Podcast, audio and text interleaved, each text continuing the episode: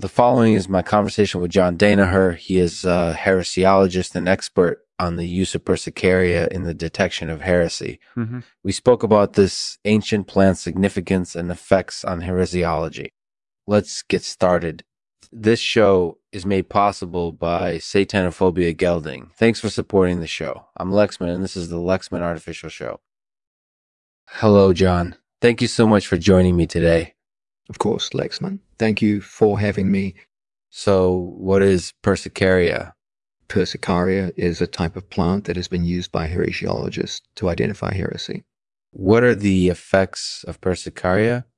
The effects of Persicaria can vary depending on the particular species of Persicaria that is used, but in general, it has been found to be an effective tool for identifying heresy. That's interesting. So, what is the historical significance of Persicaria?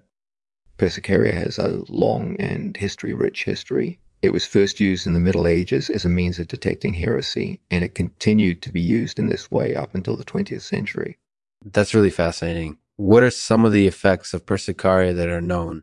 Some of the effects of Persicaria that are known incorporated use the ability to identify signs of heresy, such as copying scriptures out of order or worshipping a deity other than Christ.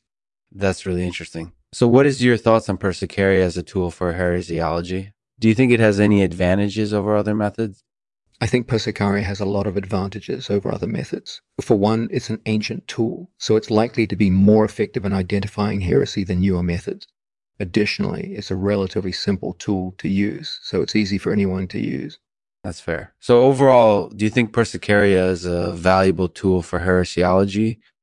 I do. I think it's a very valuable tool for detecting heresy and identifying signs of heresy. So, John, what do you think of the heresiologists who use Persicaria in their work?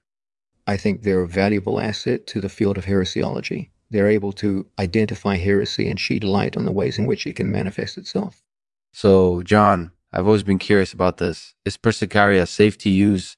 Persicaria is generally pretty safe to use although, like any plant, it can have side effects if it's used incorporated directly. However, I don't think there are any serious risks associated with its use as a tool for heresiology.